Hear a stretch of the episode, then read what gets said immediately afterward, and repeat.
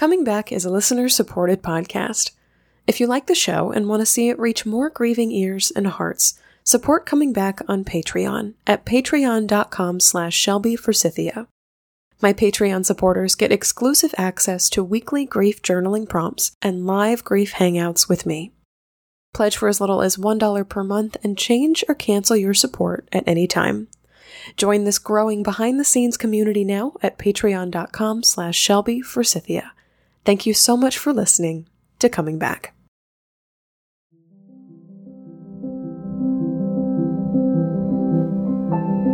Hi there, and welcome to Coming Back, a podcast about coming back to life after death, divorce, diagnosis, and more. On today's show, I'm talking to the podcast host of Life After Losing Mom, Kat Bonner, about losing both her mom and her grandmother in her teens and 20s, and how at some point we must all make the conscious choice to come back from the losses we face. Also, this week, I'm talking about the grief of feeling stuck.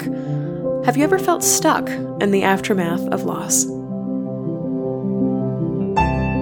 I'm Shelby Forsythia, an intuitive grief guide and coach who speaks, writes, and teaches powerful truths on grief and loss. My mom's death in 2013 set me on the path to becoming a lifelong student of grief, and I use what I learned to equip others with the knowledge to heal and remind them that they are not alone. Because even through grief, we are growing. Let's get started.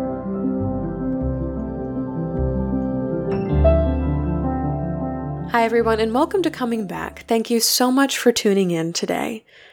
If you're looking for grief support beyond this podcast, remember that our next live grief support hangout is coming up on June 24th at 8 o'clock p.m. Central Time.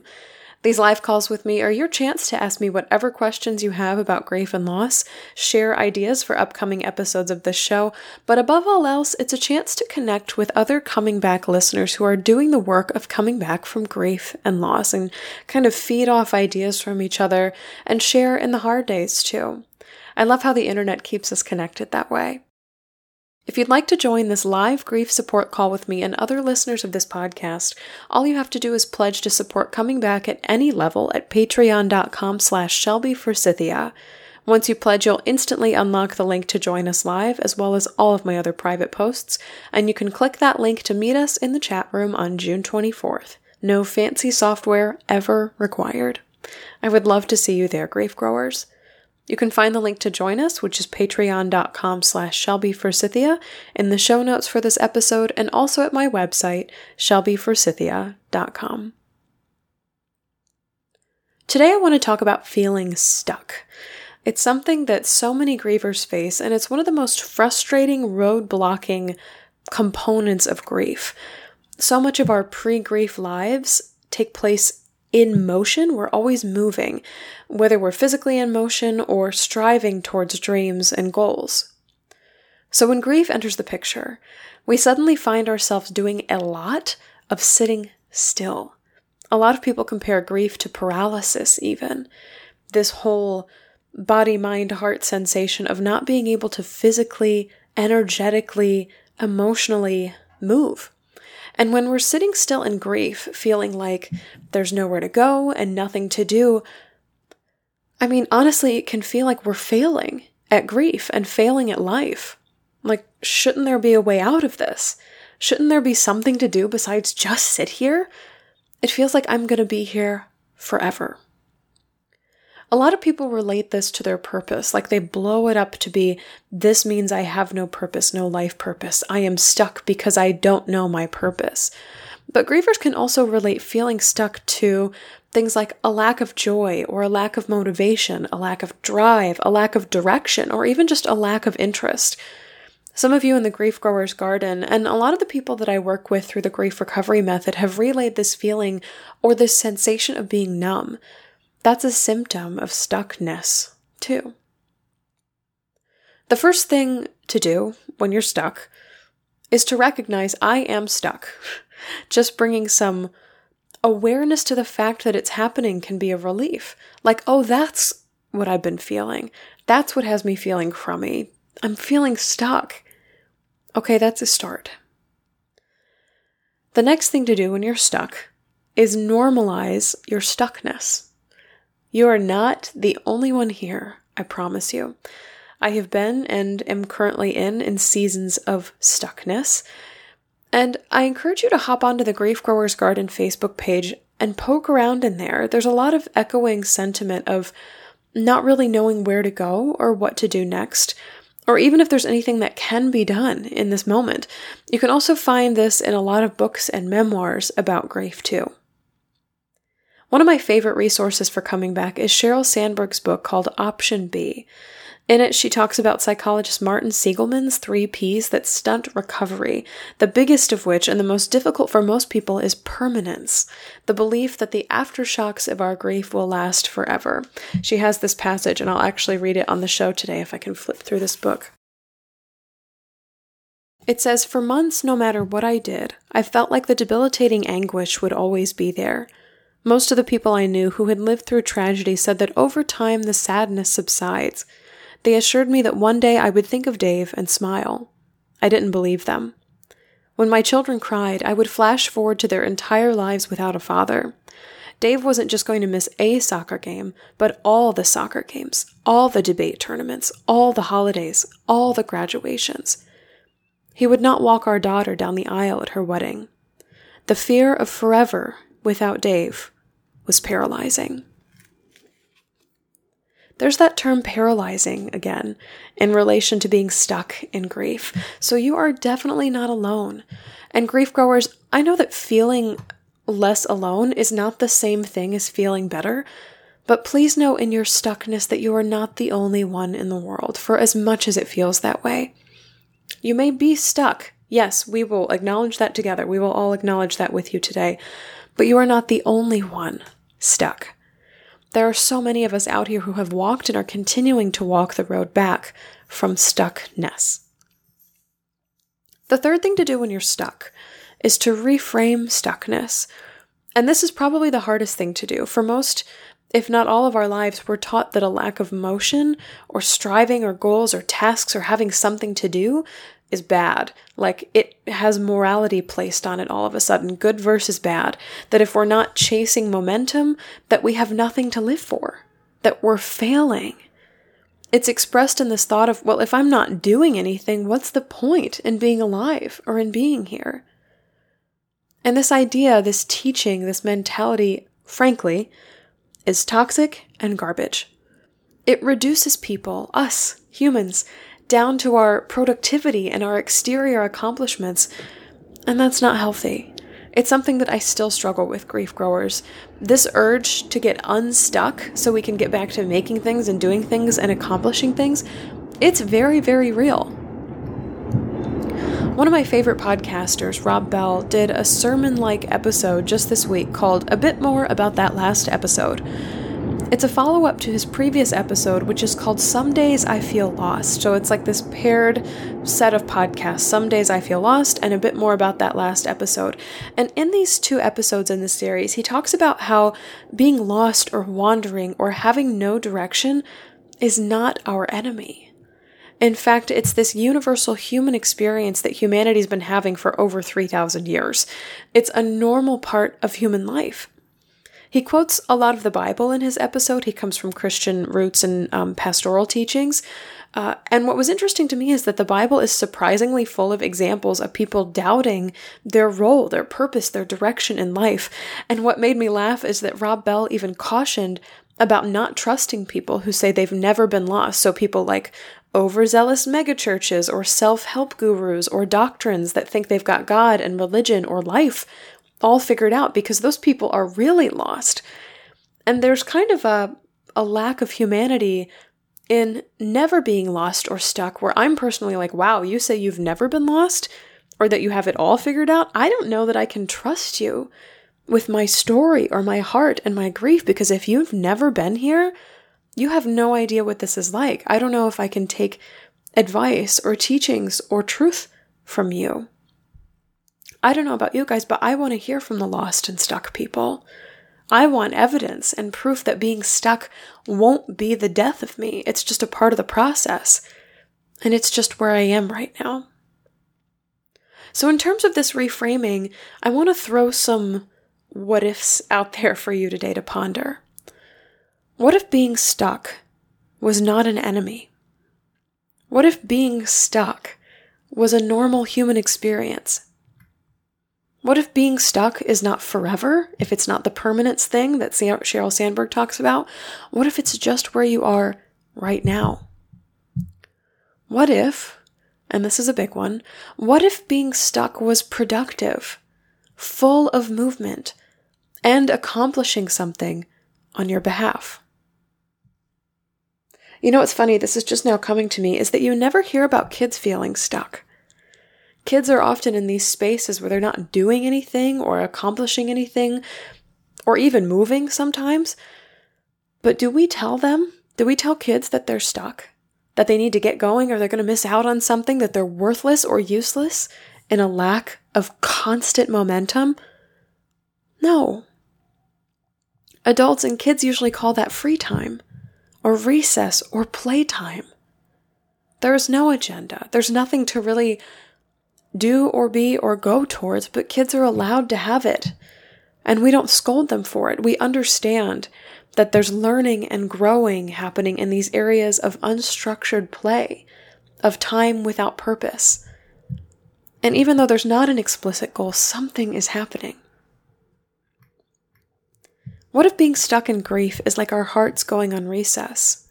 Harkening back to this notion of wanting to play and explore without having to accomplish anything. What if our hearts just want to lay on the floor for a while without the pressure of meeting a deadline? What if our brains just need to be still so our bodies can catch up and process everything we've been through? What if there's something happening in the stuckness? What if we're learning that doubt and frustration and being lost are normal and a part of the process? What if we accept that something we don't fully understand and may never understand is happening in what we think and label as stuckness? That would be pretty radical, wouldn't it, grief growers? My goal today is not to get you unstuck in grief I don't know that I have that power, or if that's even my job. I just want to give you room and space to breathe here, grief growers. You are not the only human who feels stuck right now. You can join our big worldwide I Feel Stuck Club. And being stuck, for as much as it feels like it, and for as much as you tell yourself it is, is not doing nothing.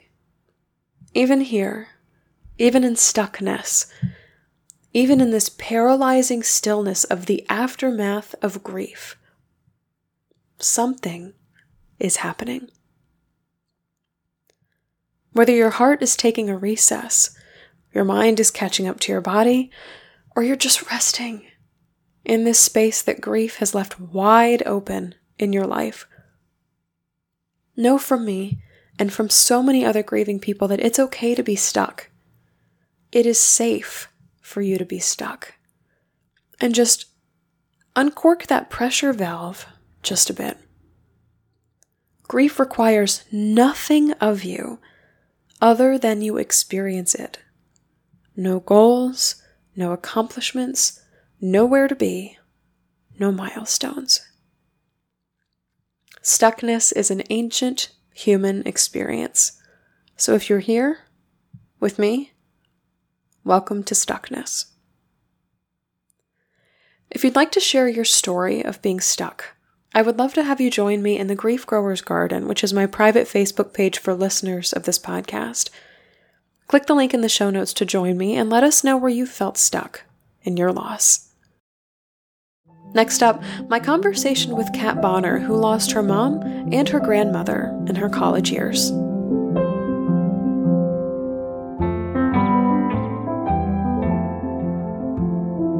Grief is setting sail twice on the 2020 bereavement cruises. To join a boatload of grieving hearts for interactive grief workshops, heart healing craft projects, circles of hope, and a beautiful candlelit night of remembrance at sea, request more information at comingbackcruise.com. You'll be contacted by the cruise's organizer and previous Coming Back podcast guest, Linda Finley, to hear more about your choice of two tropical cruises setting sail in 2020. And when you're ready, she'll help you reserve your spot on board. Bereavement cruise cabins do go quickly, so request more information now at comingbackcruise.com, where grief finds support and community on the open sea. Kat Bonner is a grief coach for motherless daughters. Through one on one coaching and her podcast Life After Losing Mom, she guides women who've lost a mom through the ups and downs associated with grief. You can find out more about her work and listen to her free podcast at katbonner.com. Well, Grief Growers, I am so excited to introduce you to Kat Bonner, who, off the mic, we have just recently discovered is from North Carolina, which, if you've listened to the show long enough, you know that I am from North Carolina as well.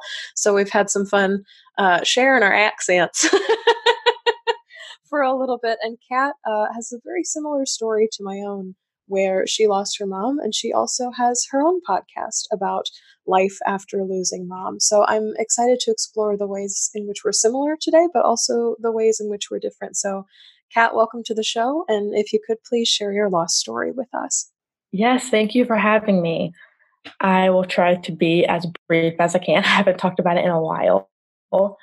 Um, I guess it started when I was 14. My parents divorced. So they both still lived in Greenville, which is where I was raised, but I lived with my mom because my dad traveled for work a lot. So when my mom passed, I was living with her and I was 18 at the time. Um, we had just like downsized and sold the house that I grew up in. So it was our very first night in our new townhouse. And one of her friends came and knocked on my door one night with some police officers. And I was like, what in the world is going on? I'm dreaming. And they all came inside and sat me down and basically told me that your mom has been killed in a car accident. So that the rest of the day was pretty much, I don't really remember much. But a little bit of background my mom was an alcoholic, so she was drinking and driving, and she was killed on impact. And I ended up, since I was home alone, I ended up actually calling my dad because he was the first person that I could think of to basically break the news to everyone. And after that, my mom's mom was still alive. So I went to go live with my mom's mom, and this was in April of 2013. And then I went off to college about an hour away in August of 2013. So I basically had like another mom. And when I turned, it was right before I turned 21, so it was October of 2015. So about two and a half years after my mom passed, I was actually home for fall break visiting my grandma that I lived with, and she got really sick, and I ended up losing her surprisingly. And yeah, so it was a matter of like losing two moms in a matter of two and a half years. She just got really sick really fast. And then, yeah, that's kind of where it, I guess, ends. I haven't really had any other immediate deaths since then. The first word that's springing to my mind and something that happened in my own lost, story, losing my mom kind of around the time I was in college, is this word security.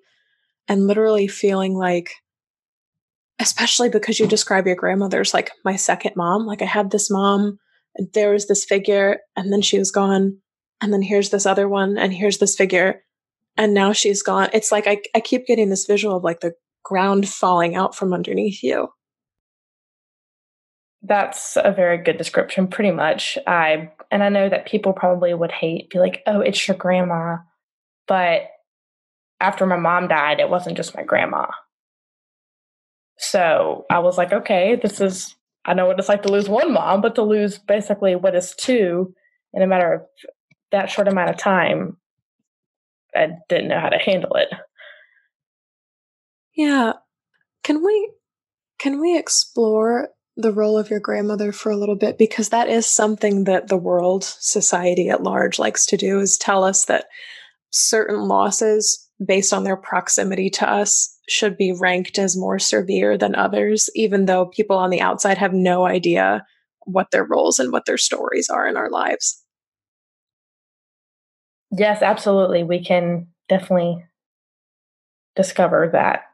I guess a little bit about my grandma. We, I don't know my dad's side of the family. So it was literally just me and my grandma. Her husband died when I was six, and she lived in the hometown that I grew up in. So we were always, you know, pretty close. Um, and then when so she normally obviously played the grandma role until my mom passed. And then my mom passed, everything, you know, happened so quickly. So I was like, okay, like, I'm gonna move in with grandma. Like, don't really have a choice. I'm about to graduate from high school, that sort of thing. And it wasn't so much a role, like, she was still my grandma, but because I lived with her, I think it made it seem like she was my mom and she still took care of me. I mean, even after losing her own daughter. So we never really like talked about my mom or had that sort of conversation, but we both just kind of took care of each other. And I think that's where our relationship just really manifested into a mother daughter type of relationship. Like, I live with you. So when I go home, like I'm going home to you, like most people would go home to their parents. So her home just became my home. And that's just kind of how that happened. I know there's probably so many people listening who are like, well, maybe my parents were not a part of my life, or maybe one parent died and so I was raised by somebody else. So to have this parental figure, regardless of what their quote unquote label is in life, I think makes a lot of sense. Absolutely. And it was the closest thing that I had to my mom. Yeah. Yeah. And that proximity too of like, she was my mom's mom, so that same side of the family and knowing yeah. who she was as a person and and how she died, like not having to explain the story, it sounds like was part of it too. Very much so. We like we all knew what happened. We were all in this together. So since I don't have my mom, my mom's mom is the next best thing. I'm interested because I did not know this element of your story that your mom was an alcoholic and then died in a car accident. I'm wondering like what your feelings are towards her death, towards how it happened? Um, well, I actually didn't know that she was an alcoholic either until the day before I moved in for college. So originally when she passed, they were just like, oh, like it was a car accident. Alcohol is suspected. You know, the news, they're all like, alcohol's always suspected. Well, yeah. So I found out when the toxicology results came back, like a few weeks later, that her blood alcohol content was well above the legal limit. So originally, I was, I guess my feelings were just very angry. Like, I know that sounds cliche, but I was angry at myself for not knowing that she had a problem. Um, I was angry at her at first for, you know, drinking and driving, but then when I started to think about it, I was also relieved because she did not suffer. I mean, she died on impact. So that's the way that she wanted to go, regardless of if she were drinking and driving. You know, who's to say that if she wasn't, she would still be here? You know, I, I can't think like that because we don't know if that's the case and the situation is what it is. But regarding her having that disease, once I, you know, talked to my dad and some other people they were like, you know, we tried to get her to get help for years and she didn't want help. So, in some ways, I do think that she made selfish decisions, but she cannot control the fact that she was sick. So, her decisions ultimately led up to her becoming an alcoholic. And I think that she knew it was selfish to drink and drive, even like, and she knew that it was wrong, but that was just the way that alcoholics think. So I guess my feelings now toward it, I have a lot more compassion knowing that it was definitely not something that she could, like the sickness itself was not something that she could control. And there was nothing that I could have done differently, regardless if I had tried to help her, if I knew she had a problem or not. She didn't know she had a problem, so she was not going to get help. Wow. I, I'm literally getting chills as you're talking because I I don't know how to put words to this, but I see you having this. I'm going to try.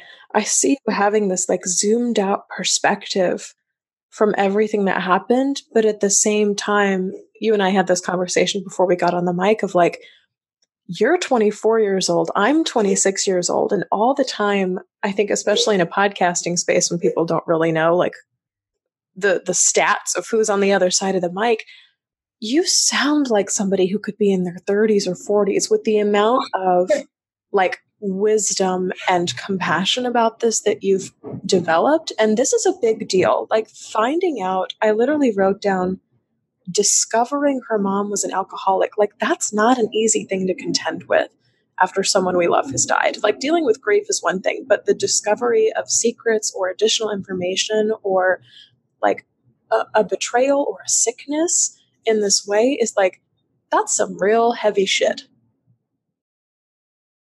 Yeah, absolutely it is. And it definitely it's not that it didn't make it harder because I guess things are only as hard as you make them, but finding everything out after the fact, it just literally right before I moved to college, I was like, okay, what is this nonsense? Like, what the fuck am I gonna do? I like, how am I just now finding this out? And I was angry because I thought like my parents were almost sheltering me. Like my brother knew all of this stuff, but he was the kind of person where he was into drinking and that sort of thing. I wasn't. So I thought that because I was like not caving into peer pressure or, you know, whatever you want to call it, like, why did I not know until now? Like, I was 18. That's not, that's old enough to know these things. So it definitely yeah, it was definitely a lot thrown at me, but it was almost nice to like see it on paper and to read it because then you can't really deny it, even though it wasn't obviously a fun thing to read or to hear, but it was there and that was the truth. And I just had to deal with it essentially. But thank you for complimenting and saying that uh, I don't want to feel old by any means, but I definitely want to feel mature. So I guess we'll just call it that. Well, and I think that um, some aspect of grief, if we lean into it, forces us to grow up. Um, and I'm curious how you took this experience to college with you, because this is not something that every 18, 19 year old has to face and contend with. So I'm wondering if and how it was possible for you to make connections with other people who were your age in like the atmosphere of college. Yeah, that's a great question. Um, originally, obviously, when my mom first passed, I went to a really small high school. So I was the only person in my friend group, or literally the only person at my school that had lost a parent. So that definitely wasn't easy. But when I got to college, I was very open about my story. I also went to a small school. So I was, it was all women's. So I was very comfortable with sharing that. It felt like a safe space. And I ended up having like a ton of resources. And it's crazy now, I can count on two hands how many girls, like in my class or that I know from college, have lost their mom or their parent and I think I was definitely the first, but just talking about it and sharing that with them, I mean, it was crazy, you know, the connections that I made. So I was comfortable talking about it. And I definitely think the community helped. Um, the president of the school actually lost her dad when she was in college, and the dean of students, and they both reached out to me, which is crazy after my mom passed and you know hey if you need anything let us know so it was definitely just everybody needs, you know, that safe space to where they can share their story and know that it's not going anywhere. And to be able to meet all these other women who had been through something very similar at also a young age was um, not reassuring, but definitely very comforting. Can you describe the difference between the two? Because that's interesting that you said that. You're like, not reassuring, definitely comforting.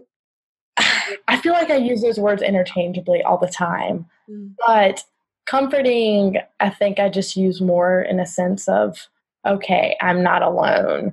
I'm comfortable talking about this and sharing this and comfortable knowing that, you know, this is my life and it's okay. Like that brings me comfort almost. It's more I guess, emotional. And I think reassuring is more of a mental thing. And what I mean by reassuring is being mental is somebody, just me talking to somebody about how I feel regarding, you know, the situation or whatever. And they're like, oh, like it would be normal, or I hate that word, but feeling that way would be expected. So I can get comfort really from only these groups of people, but I can get reassurance from multiple people. So I think that's where the difference is. That's really cool. I've never heard it phrased that way, and I like that. Okay, does that answer your question? Uh, yeah, well, I mean, you know, you can answer. This is a podcast. You can answer however you want to. This is not graded by any stretch of the imagination, um, but it's always interesting because I think all the time, especially in grief, we're always kind of struggling with words because so much of it is an emotional experience. You're like, there just isn't vocabulary for this. And so much of the work that that I try to do here on the show and from listening to feedback from listeners is like, okay, what are the words that we're using to describe this and what does it mean for us? Um, because some people hear the word comfort and they're like, don't even try. Like, don't even try to comfort me because that's BS, frankly. Um, and some people are like, I'm frankly, I am looking for comfort. And some people have never even thought about what it means to them. Um, so I think that's really cool to have heard your perspective on both comfort and reassurance. I, I really like that. Um, I think the next place I want to go is to the medium of podcasting itself, because I know uh, your show, Life After Losing Mom, is relatively new, but I want to know like what what sparked that for you? That piece of inspiration for you? Like what does it look like? Yeah how does it exist in the world? Yeah that's a great question. So a girl i actually went to undergrad with um, she is a business coach for service-based entrepreneurs and clients and i had seen her business instagram and i was like okay like ready to explore the idea of entrepreneurship. So i just hopped on a call with her and i was like you know i'm really struggling because i have these X, Y, and Z passions. So how do I know, you know, what to pursue? And she was like, okay, well, where did these passions manifest from? And once I started thinking about it, I was like, wow, all of these passions manifested from losing my mom. And she said, okay, have you thought about grief coaching? And I was like, no, I haven't, but maybe that's a good idea. Like, let me do my research. And I realized, like, from what I could find, I'm not going to assume that there isn't, but I did not find anyone out there who worked solely with women who had lost a mother. And I was like, okay, you know, this is a great idea. Like, let's give it a shot. And that's just kind of how everything happened. And I had recent, I don't know when I started becoming like a user of podcasts, but once I started listening, I was hooked because, like we said earlier, you almost mindless. You can do it when, you know, you're listening or whatever, not listening, sorry, driving, basically anything.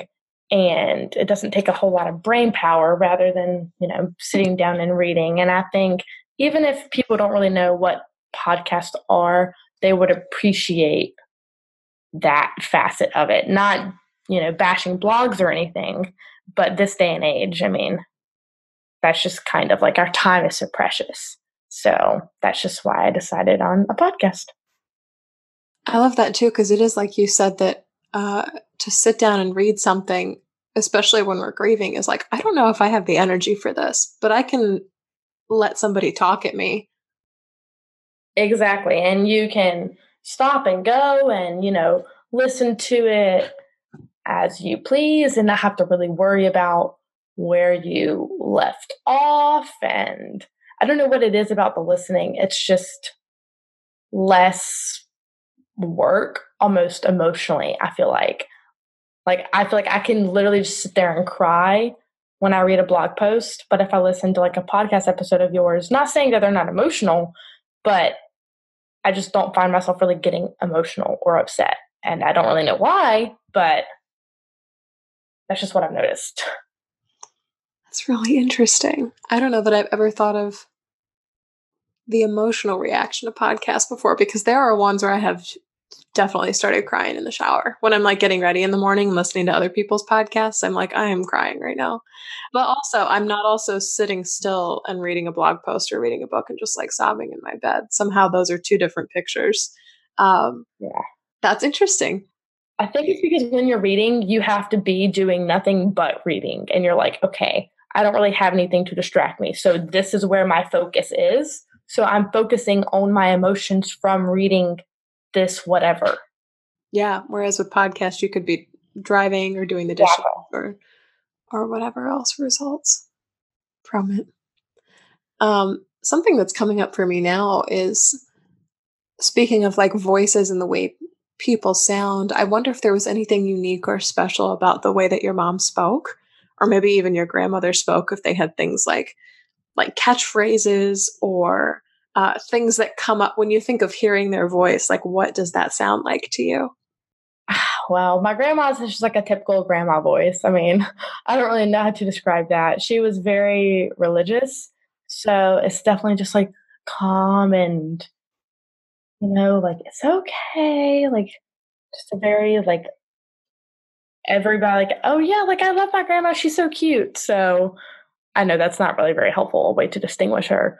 But when I think of it, I just think of like a literally an angelic voice. And I think it's fitting because she was religious and she's an angel and, you know, X, Y, and Z. But when I hear my mom's voice, oh man, her, one of her favorite phrases is actually, it's all good, which is so funny because that's like my life mantra now. So I love how I didn't really realize the importance of the phrase, obviously, until I lost her. But it's definitely a good way I try to live my life by. Oh, I want to dig into that a little bit more because you and I, I think we're resonating closely on this. Is that my mom's favorite song to sing around the house was the religious song "It Is Well."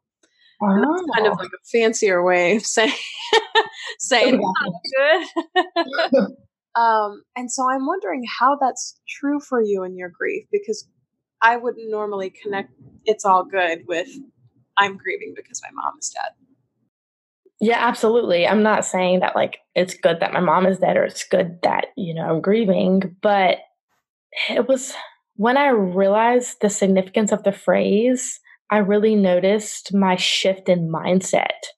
And how like okay the more i tell myself like you know like it's all good like it was almost a way for me to ride out the bad days and the hard times that came with grief and to really embrace the good days and the good parts that came with it because they're both going to happen. That's just kind of you know how grief is. So it really just helped me to notice and to shift my mindset and realize that, you know, things are, at the end of the day, things are as good or as bad as we make them. And it really helped me, I guess, in my coming back journey. But it really helped me to realize that things are a choice and happiness, especially.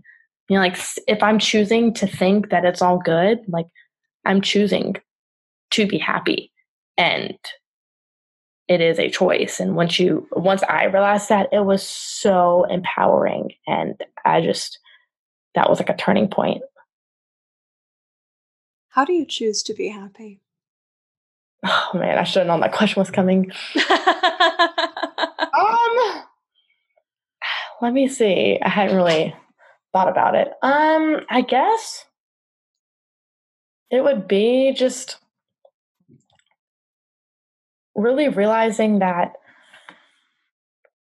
I mean, what really helped me was obviously faced with death at such a young age, you know, I kind of got numb to it at first and I realized like, hey, like death death is a part of life and I faced it head on. So really just taking life day by day and sounds cliche, but you know, living life to the fullest and really it's like, okay, like I don't want to be happy, but you like no, you deserve to be happy. And it's almost just like choosing and acting on what you deserve. Like, okay, if you deserve a better dude, then go break up with the dude and go whatever. I mean, like, just really realizing what it was that I deserved to be, what my mom would want me to be. Like, my mom is happy, you know, so I, I think it's just choosing in the sense of you can choose to be happy or you can choose to be unhappy. But I mean, it's definitely, yeah, it's definitely more of a mindset thing. So just kind of realizing, just thinking about like the positive aspect of grief and really looking at the transformation. And like, it sounds silly, but I told myself, like, I am going to be happy. I am going to be happy. Like, today is a good day. And eventually, it just happens. And it seems like less of a choice, even though it kind of is, because you can have a bad day and you can choose to let that bad day or that part of grief, you know, overwhelm you and you can choose to wallow in it or you can ride it out and, you know, let your grief guide you and then realize hey, like it's okay, like tomorrow's a new day. There's like this one phrase, you know, every day might not be good, but there's something good in every day and really resonating in those little things, I think is how you can choose to be happy. I think this speaks to a lot of. Uh, there was another guest that came on the podcast named Megan Devine who wrote the book It's Okay That You're Not Okay. And she talks about creating like neural pathways in our brain. And so many other grief researchers talk about this too. But like if we can train ourselves to notice like red cars when we go outside. We'll start training our brain to f- see a lot of red cars. And there's usually not more red cars on the road than there were before. But now that we've trained ourselves to see them, we start seeing them more. And so, like, it looks like the prevalence has increased when it really has not. We're just noticing differently. And so, we've created these new connections in our brain where there used to not be. And it sounds like this this practice of it's all good or I can choose to be happy or even if the day was total garbage, what about the day? Like maybe one thing that was good. And so if you start training yourself to look for good things, it's not a discounting of the bad or the sad. It's just like, how can I also include the good in this? And I think that speaks to the element of like power and control as well, because grief is such an out of control experience um, that I think we struggle to feel like I don't have a grip on anything that's happening right now. So to start playing this like I spy, but with emotions, um, can can help us on the road to coming back because you don't flip 180 from like awful to really happy overnight. It's definitely a practice. Yeah, I very much so agree. I love how you use the little like red truck thing and you know, it's it's the little things and you don't think that they're big things, but you know, they really make a difference. So just that when I realized you're now you're right, that is very much so taking control. When I realized that by saying these little things to myself is 100% taking control of my grief. And you're like, what in the world? How is this possible? And when you look at, like, when I go back and look on how much of a like a transformation I had just from those little things that I implemented in my life, like I realized, oh my goodness, like I, for the rest of my life now, I'll be able to hopefully take control of my grief just by constantly implementing you know these little things that made a huge difference in my grief transformation. Now I'm wondering, we're coming up on Mother's Day. This episode is going to be released after Mother's Day happens.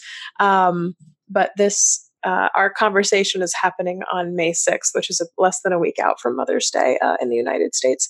So I'm wondering how you're celebrating or not celebrating, or like what you do with this day that is inescapable. Uh, I love this question. I'm actually going on like a Facebook Live in some Facebook groups. I'm just giving my two cents and tips on basically a Mother's Day survival guide because that's honestly what it is. What I have noticed with Mother's Day is, you know, with other holidays and other days, it can be, you know, family oriented that sort of thing. But Mother's Day is literally just for moms. So I think that's why it's much harder. But I try to go somewhere new. Like this weekend, I'm going to Greenville, South Carolina. I've never been before and I've always wanted to go. So I was like, okay, you know, um, there's a balance between, I think, isolating yourself and just putting yourself out in public in general. I try I've tried to avoid public places leading up to Mother's Day because it's just a god awful reminder at that point. But the day of, I definitely don't have any traditions. My mom was cremated, so it's not like I can just, you know, go to her grave and visit her. And even if I did, I would not want to go there because I cannot stay in my hometown. And that would just be very bad for me personally. Like, not a good way for me to cope. Um, you know, since she is cremated, I definitely feel like she's literally everywhere. So if I want to have a conversation with her, like, let me go sit outside and watch the sunset and go talk to her, that sort of thing. But in regards to like what I do on Mother's Day, I kind of just do like I let my grief guide me. And I know that's probably a very vague answer, but since it's very non traditional holiday for me. Each one is different, but it normally consists of eating a lot of chocolate um, and or junk food and watching Netflix. So definitely I don't I do not get on social media. I I mean I will obviously this Sunday just for you know business purposes, but I don't really find myself talking to people um, and, you know, they understand that. So just very, as far as disconnecting rather than isolating. That's the way that I like to think of it. And sometimes, I'm not going to lie, I throw myself a pity party. And that's not a thing that I usually do. But if I decide I want to have pitch a fit and I want to scream, then so be it. That's what I'm going to do because this is one day where I feel like it is 100% appropriate for me to do that. I mean, I don't really care what other people think, but I just find myself only really feeling that way on Mother's Day. But definitely letting my grief guide me is what I can recommend for other folks. Literally just do whatever you have to do to get through the day. So, like I said, if that's pitching a fit, go pitch a fit. If don't feel bad about eating your way in chocolate or junk food. It doesn't matter it's one day and you know the next day you can get back on your diet or you know whatever so. I'm smiling as you're saying that because uh that's kind of how i do mother's day also like i give myself permission to go have a pizza or like go buy flowers even though no one's going to receive them except for me or like things like that and um letting grief guide you is really important too because sometimes something that I tell people when grief anniversaries or like hard days are coming up is like make a plan, get as close as you possibly can to the plan. But like if you don't, if you just want to stay inside and eat chocolate and watch Netflix, like you had a plan and it's fine that it fell through. Like, but for people who are like, I don't know what to do on the day, I'm like, maybe some structure is helpful. But I love this distinguish you made. You're you're playing a lot with vocabulary in this conversation with Isla oh. between disconnection and isolation because one, at least from my perception, disconnection seems conscious. Like I am consciously deciding not to touch social media today. And uh, isolation is just this, I, I get this image of like a suffocating blanket of loneliness. Yeah, that's very much so correct. I never really used, you know, those two words. I guess they just kind of came out, but it's a very good way to distinguish because you're both kind of like by yourself, whether you're isolating yourself or whether you're disconnecting yourself. But it's definitely important to be conscious of what you're doing, especially when it comes to grief. So that's why it's a, like going back to a choice. Disconnection is a choice. So you're choosing to basically just not be present with whatever you're disconnecting from, and you're choosing to be present with yourself or with you know whoever you're with. In my case, it would be present with myself, and it's very riveting. Maybe that's not the right word, but it's just like okay, I'm making this choice, and I'm choosing to let my grief guide me. So I know I keep going back to cho- making choices, but that's very much so what I believe it is. And I think that's a great reminder through this conversation today that so much like it was not our choice to have our loved ones die. Like we did not choose to lose our moms or your grandmother or like any of the other things that we've lost and listeners of this show in a million years would never have signed up to have faced the losses that they're facing. Um, but the thing that we can choose or the thing that we do have power over is how we respond in the aftermath. And that's not to say that we should take up all responsibility 100% immediately afterwards, because it's not 100% to 100%, but this, but this gradual growth, because even through grief, we are growing, this mm-hmm. gradual growth of, okay, I feel like I could be in charge of this, or I feel like I could choose this, or I feel like I could try this on even for five minutes and see how that feels, and then maybe put it down and try something else tomorrow. Um, that coming back to consciousness and starting to build back that foundational power or ground underneath our feet, that stability, security, the thing we were talking about at the beginning of the conversation, is a really, really big byproduct of grief. And frankly, from a lot of the reading that I've done from Sheryl Sandberg, from um, Barbara Hopkinson, who did A Butterfly's Journey, came on, I think, in season three or four of Coming Back, um, is the practice of resilience. Is how much do you believe you can choose after the thing you really did not choose at all? Wow, I like that. That's yeah, it's mm, grief is 100 100% about being resilient. I don't really consider the first like phases of grief or you know whatever a choice because that's just a whole other story but gradually like you said you know when you realize that it's these little things that i mean if you don't make the choice to take control let me okay back up taking control of your grief and getting help is a choice and that comes from realization that comes from noticing that hey my grief is consuming me and I have a problem and I need help. And I'm choosing to get help because I don't want to live this way forever. I don't want to be miserable. Like, who on earth would want their grief to consume them for the rest of their life? Like, that just sounds absolutely god awful. So, once you realize the transformation and how far you've come, it's like, okay, I was able to take control of my grief.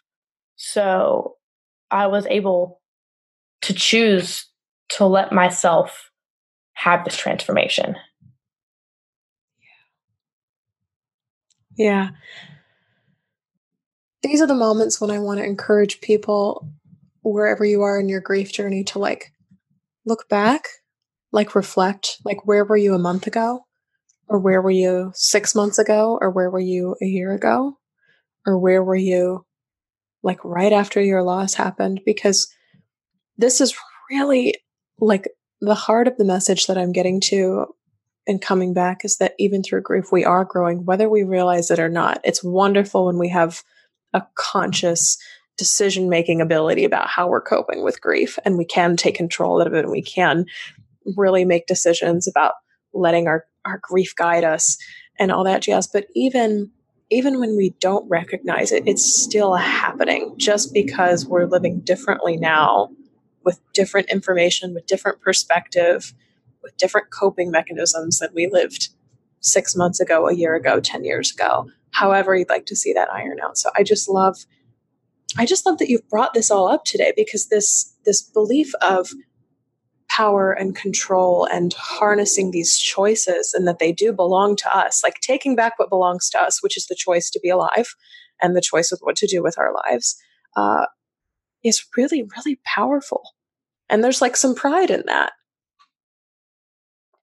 Yeah, there very much so is. I'm I see so many people that, you know, struggle in their grief journey and I mean, it starts with being vulnerable. Obviously, nobody wants to admit they have a problem, but even knowing that you're not alone, it takes a lot of strength to A, realize that, you know, you need help. And it takes a lot of, you know, self discipline to get the help and then to transform. But it's all about self reflection, self reflection, and celebrating you know, the small victories. I think that's how I was really able to make that choice. But, you know, realizing that, you know, you have come a long way. And even when you just look, you know, you can look a month from where you are now and realizing that you've grown just in this short amount of time.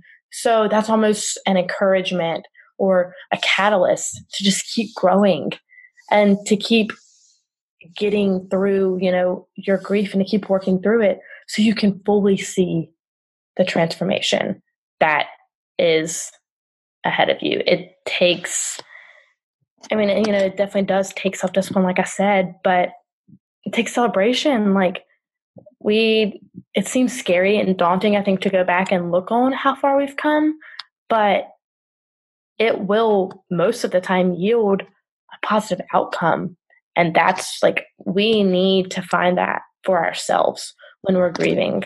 We need to see that, you know, we're doing okay. And when we see that we've grown even just a little bit, that it's not a struggle, you know, to get out of bed in the morning. You're like, okay, if I can do this, I can take control of my grief and I can witness the transformation that lies ahead of me. I think that is just the perfect place to let people know exactly where they can find you and work with you as a grief coach, as well as where they can find your podcast and everything else that you do as well. Okay, yeah. Well, I um, do have a podcast, like you mentioned. It is called Life After Losing Mom. So it is dedicated to motherless daughters and just kind of what a woman's life is like after losing her mom. Um, you can find me. I'm on Instagram and Facebook. I'm on Facebook just as Kat Bonner. So that's B O N N E R. And I'm on Instagram as Kat Grief Coach. And I just really help women who've lost a mom. I try not to use the phrase motherless daughters just because it can have, you know, different meanings. But nonetheless, I do help women who have lost a mom really experience and see and witness for themselves, you know, the transformational power of grief and help them. I offer actually customized one on one coaching because I think grief is very individualistic and it's different for everybody. So I basically just let people guide me and, you know, whatever they're struggling with, I have them tell me and then I coach them on, you know, X, Y, and Z, whatever they're struggling with through the different seasons of grief because who knows, you know, what that'll be. So I just, you know, as they need help with something, That's what I'm there for. I'm just so glad I got to share space with you today and all of your vocabulary and all of your insight about grief from a fellow griefcaster, a fellow podcaster in this space, which has been really cool. So, Kat, thank you so much for joining us on Coming Back today uh, from one woman who has lost a mother to another. Uh, thank you so much for having me. It has been a dream. So that's all for this episode of Coming Back. Thank you so much to Kat Bonner, host of Life After Losing Mom podcast, for coming on to talk about making the conscious choice to come back and why podcasts are really great for grievers. Kat came back by playing I Spy with her emotions, deciding to be happy in the aftermath of loss, and by leaning on her mom's phrase, It's all good. You can find a link to Kat's website where you can find her podcast, Life After Losing Mom, in the show notes. To keep this little grief podcast going and to receive insider bonuses like weekly grief journaling prompts, podcast swag, and live grief support from me, pledge to support the show at patreon.com slash shelbyforsythia. Our next live hangout is June 24th at 8 o'clock p.m. Central Time. I hope to see you there. If you liked what you heard today, subscribe to Coming Back on Apple Podcasts, Spotify, Google Podcasts, and of course tell a friend about Coming Back because you never know what someone you love is going through. Thank you to Addie Goldstein, who composed our theme music. You can find me on Facebook at Shelby Forsythia, Intuitive Grief Guide, Instagram at Shelby Forsythia, or simply shelbyforsythia.com. If you'd like to leave a question or comment for a future show, leave a voicemail or text 312 725 3043 or email shelby at shelbyforsythia.com. As always, my dear grief growers, it was beautiful sharing this space and time with you today. I see you, I am proud of you and the work that you're doing in the world, and I love you. Because even through grief, we are growing.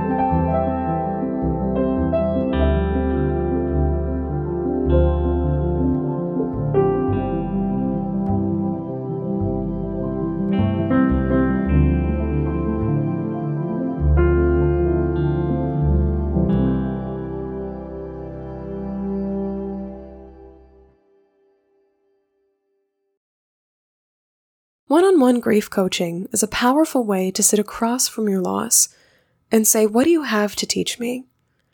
If you're ready to start sharing your story or you're looking for tools, exercises, and a map forward in the aftermath of loss, please head to shelbyforsythia.com slash grief dash coaching to fill out an interest form. Grief is a personal experience, but we don't have to go it alone. My heart and ears are here to witness and companion your grief story, and I would be honored to provide a foundation for you as we explore, construct, and navigate your own coming back. Find out more and get in touch for a free 30-minute consultation call at shelbyforsythia.com slash grief dash coaching. Give your grief the gift of coaching at shelbyforsythia.com slash grief dash coaching.